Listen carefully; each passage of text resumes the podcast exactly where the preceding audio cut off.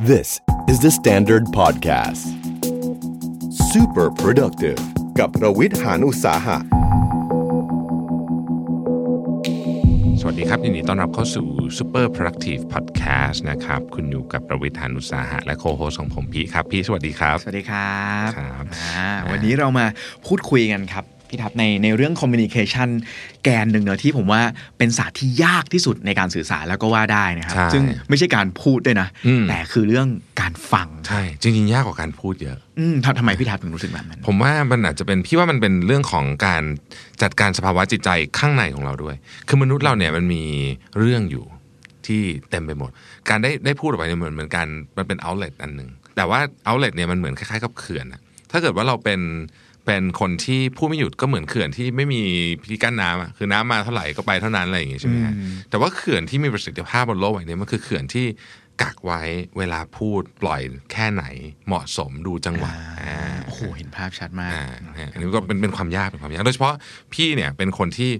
พูดเยอะอยู่แล้ว อืม ก็จะยิ่งยากเข้าไปอีกอืม ใช่ผมว่าหลาย ๆ ครั้งโดยเฉพาะคนที่ทำหน้าที่เป็นเป็นหัวหน้าทีม อืม เป็นผู้บริหารเนี่ยครับ เวลามีคนมาเข้ามาหาเนี่ยก็มักจะมีโจทย์อะไรบางอย่างเนาะลูกน้องเข้ามาหรือว่าอาจจะเป็นคนใกล้ตัวลูกแฟนอะไรต่าง ๆ เนี่ยเขาก็จะมีโจทย์มามีปัญหาพร้อมให้เรามาแก้ อืม หลาย ๆ ครั้งอะผมเองก็ติดนิสัยเหมือนกัน ชอบเรียกว่า jump to solution ใช่ มาถามปุ๊บโยนไอเดียเลย ยังฟังเขาไม่จบด้วยซ้ำแล้วยันะงฟังเขาไม่จบเลย อ้ฟังแป๊บเดียวอ่านขาดละฉันโยนโซลูชันไปให้เธอก่อน อืม แล้วก็สุดท้ายกลารว่าเราเองครับกลายเป็นปัญหาแทน ใช่ อย่างเช่นเนี่ยหลายๆครั้งนะครับแฟนแฟนเก่าคนรักอะไรอย่างเงี้ยจะมาบ่นละมาเริ่มบ่นผมก็เริ่มแบบอ๋อฟังฟังฟังได้สักสามประโยคอ้าวทำอย่างนี้สิหนึ่งสองสาม อืม สักพักเนี่ยโดนเละเทะซะเองครับ ใช่ สุดท้ายตอนหลังๆนี่ต้องถามกันเลยว่า อยากให้ฟังหรืออยากได้โซลูชันเนี่ย อ่าจริงๆอันนี้เป็นเป็นเป็นเทคนิคที่ดีนะที่พี่บอกนะฮะ คือถ้าเกิดเป็นคนประเภทจริงๆ เราสองคนน่าจะมีความใกล้เคียงกันในแง่ในมุมนี้นะคือเวลาใครมาพูดอะไรปุ๊บเนี่ยเราก็จะพยายามคิดให้เลยว่าอ่ะมันก็คงประมาณนี้แหละมั้งเดี๋ยวตอบให้อะไรอย่างเงี้ยแต่บางทีอ่ะเขาไม่ได้อยากได้โซลูชันจากเรานะ อืม เขาแค่อยากจะมาเล่าให้เราฟังเฉยๆ อืม ซึ่งตอนเนี้ยครับ รู้สึกยุคนี้เนี่ยศาสตร์แห่งการนั่งลงแล้วตั้งใจฟังคนอื่น โดยที่ไม่ไม่คาดหวังหรือไม่ต้องทำอะไรเลยเนี่ยกลายเป็นเรื่องที่ยาก อืม กลายเป็นกลายเป็นกลายเป็นสกิลที่ยาก แล้วอะไรก็ตามที่เป็นสกิลที่ยากเนี่ยจะเป็นสกิลที่มีค่าแปลว่าคนที่มีอยู่เนี่ยถ้าใช้เป็นเนี่ยโอ้โหดีมากเลย อืม นะเทคนิคการฟังจริง ๆ ยากมากเอ่อเราได้ยินคำว่า active listening บ่อย อ่า ซึ่งมันก็ไม่ได้มี definition ตายตัว แล้วแต่อันหนึงที่ที่ชัดเจนของ active listening ก็คือว่าเราฟังโดยที่เรายังไม่เหมือนกับใส่ bullet point ในหัวเรา แล้วก็พร้อมจะตอบกลับตลอดเวลา อันนั้นคือเราไม่ได้ฟัง อันนั้นคือเราเราอยากตอบ อืม แต่ว่าถ้าเกิดคนที่ฟังจริงๆเนี่ยเขาจะค่อยๆ เอาเข้ามาเราก็ต้องทำความเข้าใจกับมันก่อน context มันก่อน อืม เพราะว่าถ้าเกิดว่าเราฟังแล้วสวนกลับไปเลยเนี่ยนะฮะด้วยอะไรก็แล้วแต่เนี่ยมันคือการทำความเข้าใจบน context ของเราไม่ใช่ context ของเขา อืม อ่าซึ่งอันเนี้ยมันก็คุยไม่รู้เรื่องสักทีบางทีเนาะซึ่งจริงๆ แล้วสกิลของการ active listening เนี่ยเอ่อเรียกว่าน่าจะเป็นหนึ่งในสกิลแบบ key skill ของศตวรรษนี้เลยก็ว่าได้ จริงเลยครับ อืม ผมมีต่อยอดจากพี่ทับนิดหนึ่งครับ พอดีผมไปนั่งอ่านเรื่อง active listening มาพอดี เขามีเทคนิค 3A ครับพี่ ครับ อ่าเป็น three A's of active listening ครับ A แรกเนี่ยคือ attention อืม ซึ่งไอการให้ attention หรือให้ความสนใจกับคนเนี่ยผมว่ามันไม่ใช่แค่เรื่องนั่งอยู่ตรงนั้นอย่างเดียวนะ เราฟังยังไงฟังด้วยตา อ่า ฟังด้วยสี ใช่ หน้า การพยักหน้าไอพวก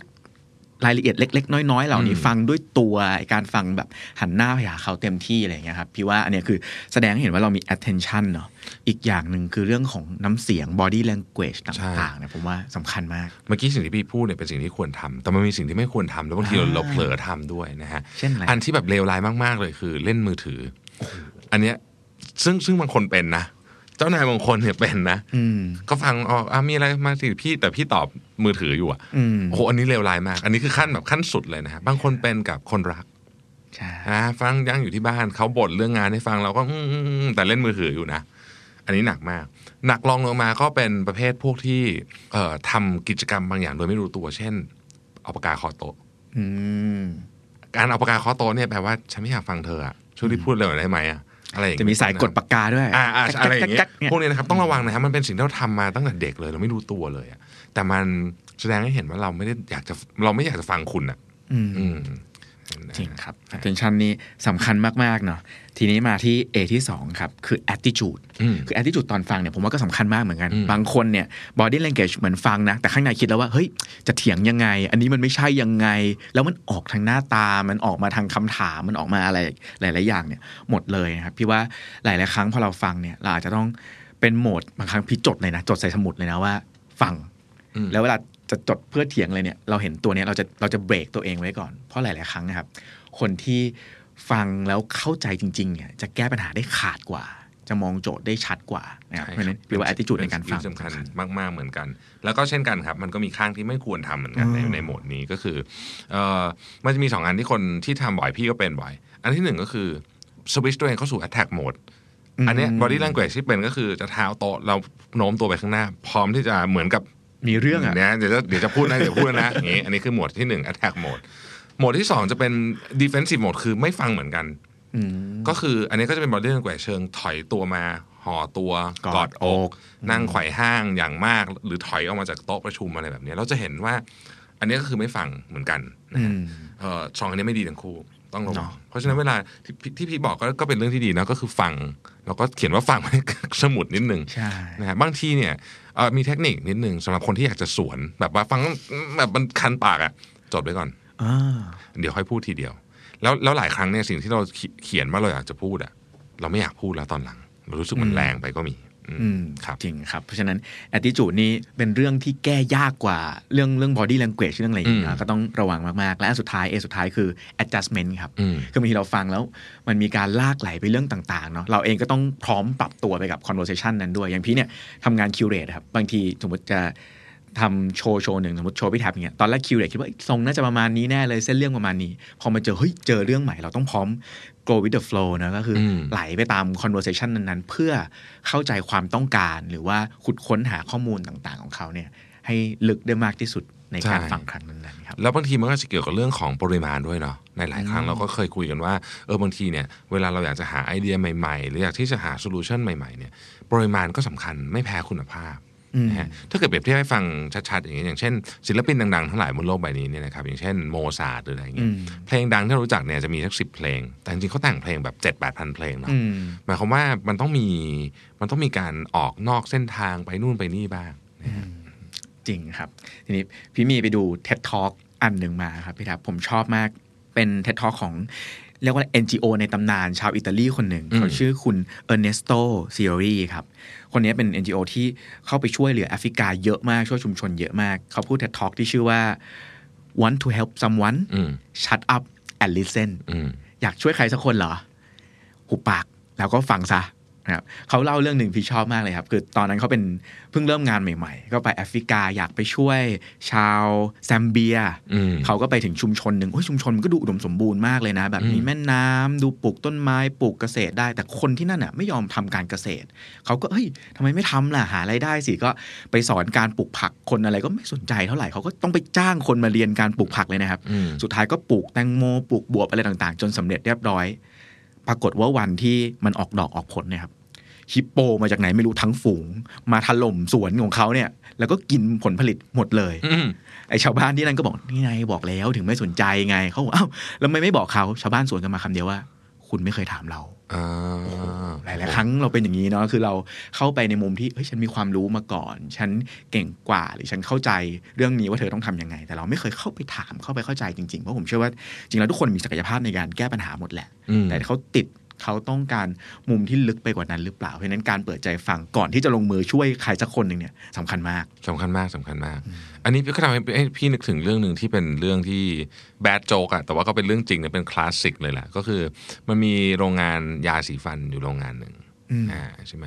ก็นึกดูทุกอย่างมันก็กึ่งกึ่งกึ่งออโตเมตเกือบหมด มันจะมีปัญหาที่เอ่อมีกล่องยาสีฟันที่ไม่มีหลอดอยู่ข้างในอะออกไปจากลายผลิตใช่ไหม อืม ก็โอ้โหมันก็แบบ เรื่องให คน ญ่ ลูกลูกค้าได้หลอดเปล่ามันวุ่นวายมากอะไรเงี้ยโอ้โหซีโอก็ไป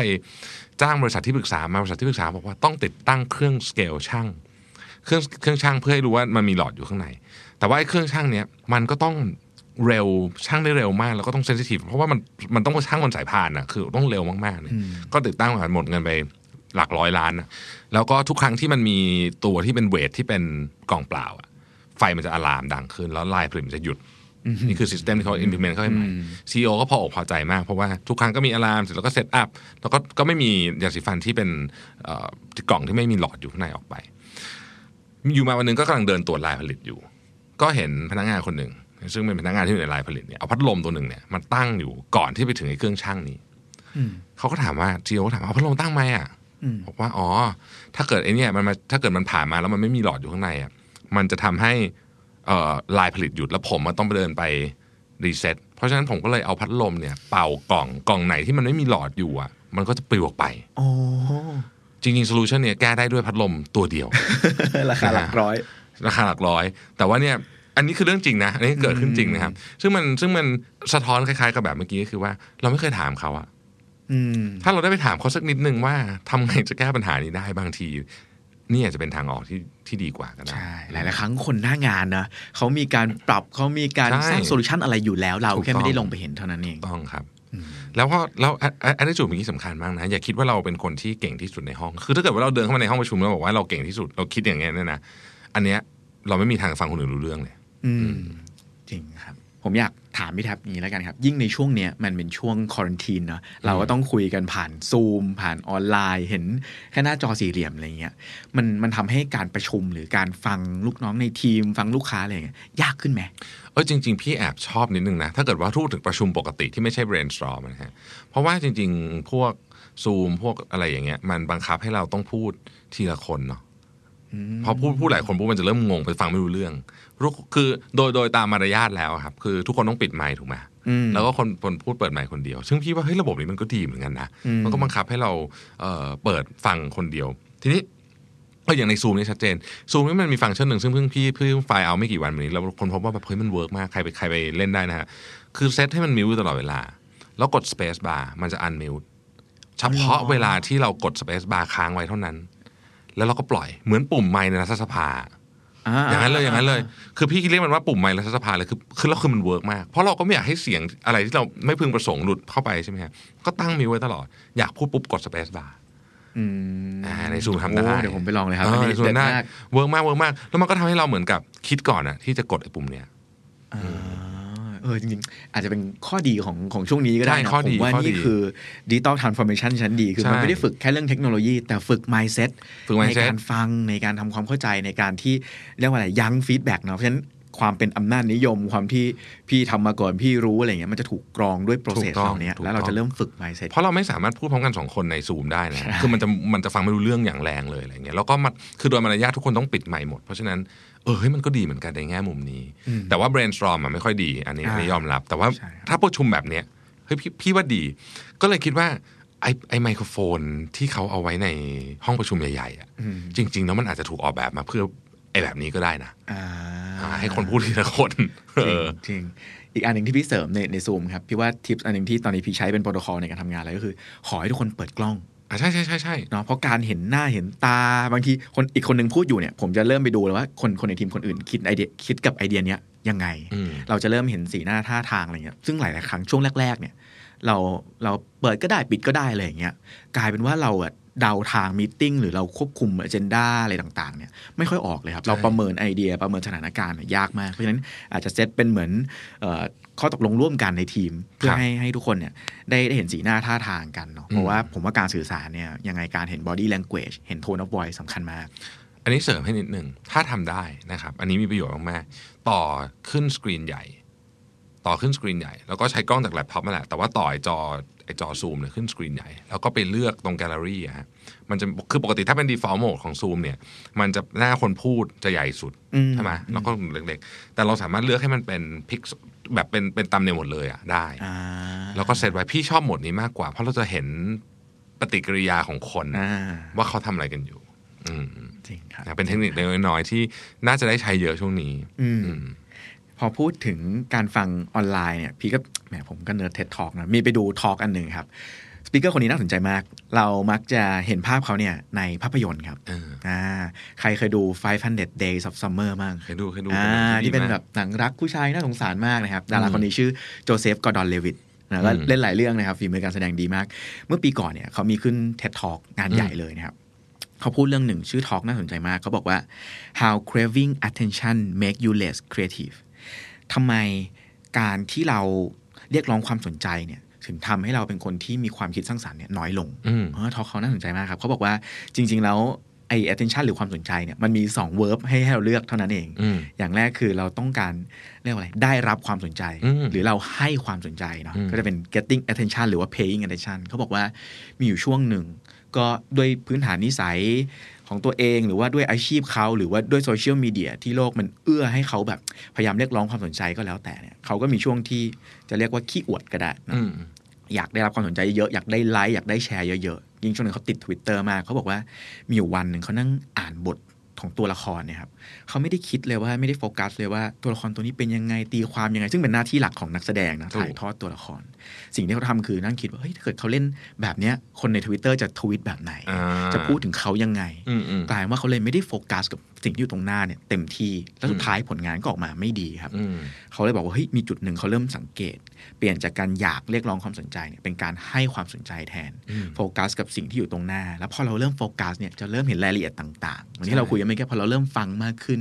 เราเริ่มใส่ใจคนอื่นมากขึ้น ใส่ใจเพื่อนที่อ่ะเล่นละครด้วยกันอยู่ ใส่ใจลูกน้องในทีม ใส่ใจลูกค้าว่าเขามีความต้องการอะไรต่างๆเนี่ยเราจะสร้างโซลูชันใหม่ๆ ได้มากมายและเราจะพร้อมในการคอลลาบอร์ชันกับคนอื่นด้วย เราจะไม่ได้คิดว่าทำยังไงให้ฉันได้ทำยังไงให้ฉันดังทำยังไงให้ฉันเด่น อืม อันนี้ก็เป็นทอล์กที่น่าสนใจเชียร์ให้ไปดูกันครับ เออเคยดูแล้วจำจำจำจำได้เหมือนกันว่าเขาพูดเรื่องประเด็นทวิตเตอร์เนี่ยเราแบบเออนึกภาพออกเลยว่าบางทีเนี่ย เราทำอะไรหลายอย่างเนี่ยเราเราเราเรานึกถึงรีแอคชั่นของคนในโซเชียลมีเดียจริงๆนะแทนที่จะเป็นคุณภาพของงานหรืออะไรเงี้ยหลายครั้งมันก็เป็นแบบนั้นจริง ๆ เสริมให้นิดนึงว่าจริงๆแล้วการฟังนะครับ มันไม่ใช่แค่การฟังคนอื่นพูดอย่างเดียวนะ เพราะว่าอย่างที่เราคุยกันเสมอนะว่าเอ่อภาษาพูดเนี่ยมันก็เป็นแค่ส่วนหนึ่งของการ communication จริงๆ การฟังเนี่ยคือรวมถึงอวัจนภาษาอื่น ๆด้วยนะ อื ฮะ ม เราก็ต้องดูเรื่องพวกนั้นด้วยเช่นกันนะฮะ จริง ซึ่งคนช่างสังเกตเนี่ยก็มักจะเป็นนักฟังที่ดีเนาะเพราะว่าคนช่างสังเกตเขาก็จะดูว่าเอออีกฝั่งหนึ่งเนี่ยรู้สึกยังไง เป็นยังไงเอ่อคิดอะไรอยู่ขมวดคิ้วหรือเปล่า หรือว่าหรือว่ายิ้มนิดๆอะไรอย่างเงี้ยคือมันจะมีรายละเอียดเล็กๆน้อยๆพวกนี้ที่เอ่อคนช่างสังเกตก็จะก็จะจะได้เปรียบในเรื่องนี้ด้วยอืม จริงครับอ่ะพี่อาจจะขอขยี้ต่อเรื่องโควิดนิดนึงเนาะพี่ว่าช่วงเนี้ยมันเป็นช่วงที่ความไม่รู้มันเยอะมากอะทั้งธุรกิจเราจะขยับไปทางไหนความต้องการของคนเป็นยังไงอ่ะเนี่ยอย่างในมุมพี่ทำธุรกิจเนาะก็ต้องปรับตัวเยอะมาก พี่ว่าช่วงเนี้ยครับเรายิ่งต้องการสกิลการฟังมากเป็นพิเศษ ใช่ เป็นช่วงที่อาสมมติ ถ้ายอดขายอาจจะไม่เยอะเท่าเดิมนะเราไปคุยกับลูกค้าเก่าๆได้ไหมเฮ้ยพี่เป็นไงบ้างสถานการณ์เป็นไงบ้าง พี่ว่าหลังจากนี้จะต้องปรับตัวยังไง เราอาจจะเอาเวลาว่างที่มีอยู่เนี่ยไปฟังผู้คนมากขึ้นครับ อืม หรือไปฟังพนักงานของเราเองว่าเฮ้ยที่ผ่านมาตอนที่เนี่ยทำงานด้วยกันมีอะไรที่อยากให้ปรับบ้าง หลังจากนี้อยากให้เปลี่ยนไปยังไง พี่ว่านี่เป็นโอกาสทองในการฟังเหมือนกันเนาะว่าหลังจากเนี้ยหลังจากที่สถานการณ์มันมันเริ่ม กลายเป็น new normal แล้วผมว่าเราเราอาจจะคาดหวังโลกแบบเดิมไม่ได้แล้วอะ อืม เราต้องฟังเพื่อก้าวไปข้างหน้าแล้วเพราะฉะนั้นพี่ว่านี่คือนี่คือช่วงเวลาทองแห่งการฟัง คนรอบๆตัวแล้วก็ผลักดันธุรกิจตัวเองจากอินไซต์เหล่านั้นเนี่ยสำคัญมากๆครับ เห็นด้วยครับ วันนี้ได้อ่านใน Twitter ของใครก็จำไม่ได้แล้วแต่ผมชอบมากเลย บอกว่ามันไม่มีหรอกว่าการกลับไปมีชีวิตแบบเดิมอะหลังหลังจากเนี้ยมันมีแค่โลก pre covid หรือแล้วก็ post covid เท่านั้นเองคือโควิดเป็นเหตุการณ์ใหญ่มากถึงขนาดที่มันจะมีโลกสองเวลาสองช่วงอะซึ่งก็จะก็คงจะเป็นอย่างนั้นจริงๆ เพราะฉะนั้นเอ่อคนที่จะไปต่อได้เนี่ยอาจจะต้องสมมติอ่ะยกตัวอย่างถ้าถ้ามองในมุมของการผลิตสินค้าหรือเซอร์วิสเนี่ยก็คือต้องฟังลูกค้าเยอะๆอะ เพราะตอนนี้มันเป็นช่วงเวลาที่คนเปลี่ยนอะไรเยอะมาก ในหัวตัวเองเนี่ยนะฮะ เปลี่ยน parity ของชีวิต เปลี่ยนเรื่องของความคิดต่อมนุษย์เพื่อนมนุษย์ก็คือเยอะมากอะคนที่จะเห็นโอกาสก็คือคนที่เปิดหูเยอะๆเอิ่มพี่พี่ชอบคำนี้มีคนเคยบอกว่า มนุษย์เราอะมีหนึ่งปากและมีสองหูด้วยเหตุผลนี่แหละก็คือจริงๆแล้วเราถูกออกแบบมาให้ฟังมากกว่านะไม่ได้พูดเยอะ ถ้าเกิดเราเข้าออกแบบให้เราพูดเยอะต้องมีสองปาก แล้วก็หนึ่งหู แทนใช่ไหมก็น่าฮะคิดว่าอาจจะเป็นบทสรุปที่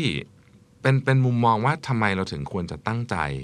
ในการที่ใช้เวลาเพื่อที่จะรับฟังคนอื่นมากขึ้น ฝึก อืม ฝึกนะต้องฝึกฝึกฝึก จริงครับ พูดอย่างเงี้ย ฟังเสร็จปุ๊บ